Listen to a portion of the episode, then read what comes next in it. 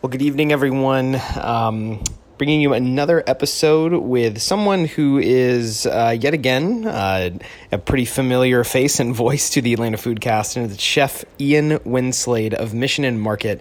And um, here's a chef who has quite a bit of tenure here in Atlanta. Um, and Mission and Market is still, you know, relatively new, um, open within the past uh, just you know year and change, or maybe close to two years now. And um, we caught up in the afternoon a little late last week, so we could hear how things are going, and um, you know, just kicking things off. I mean, again, it really is just nice to hear people's voices and hear how things are going, and um, just catch up. And um, anyway, here's Chef Ian and the conversation that we had last Friday. Enjoy. Well, I, I you know, I, I, I got, I got to just say, it's, it's really good just to hear your voice. I mean, um, thank you. And I, I mean that sincerely. And I've had a chance to just catch up with a lot of people, you know, who are, who are friends, who are people that I know and respect in the industry, people whose restaurants that, you know, we, um, we're just customers, we're patrons, we're, we're fans of. And, um, yeah, it's it's crazy that this is part of everybody's story, kind of like the status of what's happening right now. So, um, you know, I, I guess just first and foremost, like, tell me how are you doing? Um, that's kind of a loaded question. I mean, we're doing. I'm doing. Um, it's it's unprecedented. You know, it's like you have no real clue every day. This week's been a little bit better than last week. Last week was really awful. Like it seemed like for every 30 minutes or something, everything was changing. But, you know, this week it seems to be like things have stabilized a little bit more. But the new normal is, um, you know, about 10% of the old normal. So we're doing takeout. We're doing um, a little bit of delivery through Grubhub, and we're going to get Uber Eats, I think, moving today. So we're trying to maintain some sort of cash flow. We're trying to reduce the inventory because this, you know, we weren't really expecting to just grind to such a abrupt halt. Yeah, um, our building just sort of closed overnight, and um, so, and I understand why, but you know, a part of I think everybody's struggle is trying to understand. You know, how do you, what do you do? Do you close? Do you stay open? Do you um, you know try to figure out a way to negotiate your way through this thing? And the only way i could figure out to do it was is that you know we tried to continue at least in the present time until they tell us that we can't um, and provide a service to the community and also you know try to keep ourselves occupied because a big part of this problem is the mental fatigue of it you know? Right yeah, and it, it seems like such a mix. You know, I've, I've chatted with a lot of a lot of people who are either doing something similar in that model of where they've shifted or pivoted a lot of their their menu and pared it down and it's now primarily delivery or primarily takeout or curbside pickup or a mix of everything and they're all just kind of scrambling day by day to see what type of um, you know, I mean, what type of traffic they can glean from any type of platform. Um, some people have kind of started selling more like pantry of like, hey, we have all this stuff. We might as well sell it to you if it's of use to you in your own kitchen. Um, and then others have just, you know, they've closed their doors and it's um it's a yeah. little mix. And I, you know, I mean, I, I think either way, I, I commend any decision right now because in, in one way you're still providing a service to the city you're still providing a service to people the people that love you and know you. And then also on the other side is you know you've got to protect your team you got to protect your family you know and um, it's it's such a double-edged sword on so many different levels of what's best who knows what's best and it's it's terrible because there's truly no playbook to how you handle this and it saying it's unprecedented is you know it's kind of the stereotypical you know statement for everybody right now because it's um it, it's the only descriptor for it you know there's no other there's no yeah i think so. I mean you know and you hear all these different rumors all the time and you hear so many different things about you know what people are what people are doing about it what people aren't doing about it what you know like i read something on somebody's website that you know you can transfer it through to go packaging, so they were closing. And I mean, I did a bunch of research on it, and I mean, if if nobody in the building has the virus, then Mhm. there's no way you're going to transmit it. So we're making sure that um, you know we temp test ourselves to make sure nobody has a fever, and you know if we have any of the symptoms, there's only four of us here anyway. But if if we have any of the symptoms, you know, then everybody knows, hey, don't come, stay home, Yeah. stay clear of it. So as far as it goes, you know, I'm mostly interested in trying to stay, you know, selfishly somewhat in people's minds because it's it's important to me that people understand at the end of the day, you know, when we get through this, we're still going to be here, Right. and also um, it's important for me to try to help my community, my um, industry.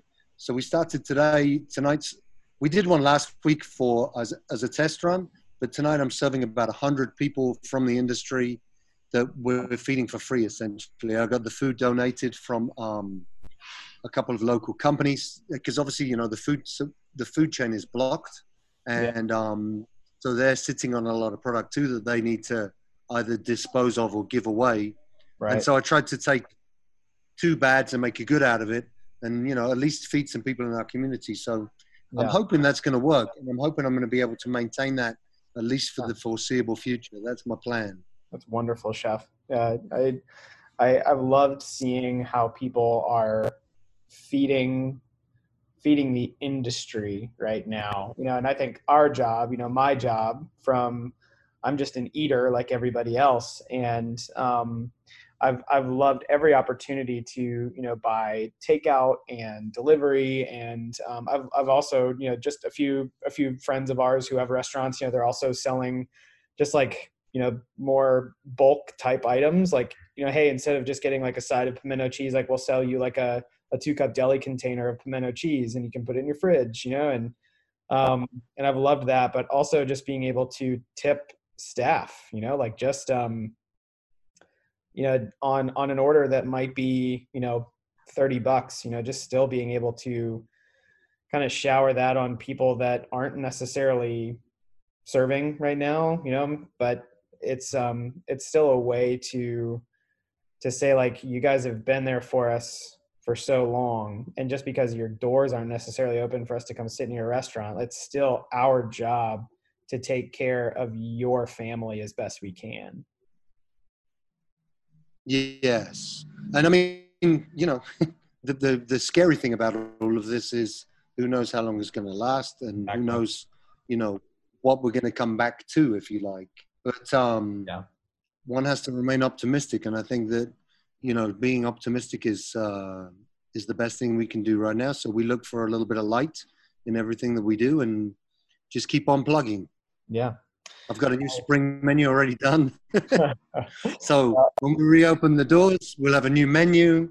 Um, it may be a summer menu by the time we get back open, but Right. I hope not. But Yeah. um, you know, we're trying we're trying to keep busy. We we've done a lot inside the restaurant too, with regard to things that you know, when a restaurant's operating every day of the week, you don't get those chances to yeah maybe deep clean what you want to and take care of things like that. So we've done a massive deep cleaning and pressure washed our patio and trying Yeah. to get everything ready.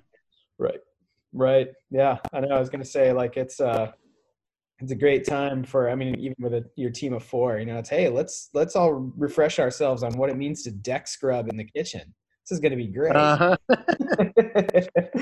oh man, and you know, I think the the best thing that what I love about your menus, chef, is um, you know the the soil that all of our wonderful vegetables come from. Don't know that there's a pandemic, and things are still going to keep growing out of the earth. And whenever you guys do have a chance to reopen, you know, it's going to be um, it's going to be great to see you know what part of the season that is because you know things are still going to keep coming out of the earth and um, you know I, I always look forward to that so and it's always encouraging to know that yeah, it's a, you know a testament to that, Ben, is the amount of pollen in the atmosphere at the moment. It's yeah crazy. it'd be great if we could make like a pollen agrodolce or something or I think there's enough that you could probably do that. yeah I, I think that would actually be really bad but um but la- yeah last, last question for you man um you know what what would you cook for someone right now just to bring them comfort you know just to like say like hey you know you're i'm, I'm cooking for you in this moment everything's going to be okay and this is like comfort food for that what would that be I think, like, really honestly, a simple roasted chicken with roasted vegetables um, and a little side salad would be absolutely the best thing from from my point of view for comfort. That reminds me of when I was a kid and Sunday lunches, and you know, just roasting off a, a, a chicken and doing it really perfectly. I think would be the most amazing thing I could offer. Yeah. Um, buddy of mine here, uh, I, I, imagine you know Nick Leahy over at Aix yeah. and 10 uh, quote that I always think from him is that nothing beats the smell of a roasting chicken in your home. I agree. I totally agree. Even if you're a vegan, it, that's an intoxicating smell, man. it's so good. Yes, and if you know you use yeah. some, great, some, great, aromats with it, it's just amazing. Absolutely. It brightens uh, your Yes. Um, well, chef, seriously, uh, it's just so so good to hear your voice and just um, you know, keep fighting the good fight, man. Keep it up. And, you know, when, when all of this is, uh, you know, back to whatever normal will be, um, I'm looking forward to being one of those people um, in your sparkling clean restaurant sitting in your Thank you, man. We'll break some bread. That's for sure. We will, man. All right, Chef. Well, hey, um, have a great day and weekend. Take care of yourselves. Um, and we'll talk to you soon. Okay, man. Thank you so much for your time. Anytime, Chef. We'll talk to later. Thanks. Bye-bye. Bye. Well, thanks again for listening, everybody. And um, if you heard Chef Ian talk about you know some of the things that they're doing, um, just rallying around feeding those in the service industry, and also you know trying to find best ways to to create meals for people um, to enjoy as a family, and you know still support their business. Check them out on Instagram so you can see uh, some of the things that they're working on. Um, but thanks again to Chef Ian for joining me uh, just for this quick catch up, and have another few episodes out for you guys the remainder of this week. Stay safe and I'll wash my hands if you do.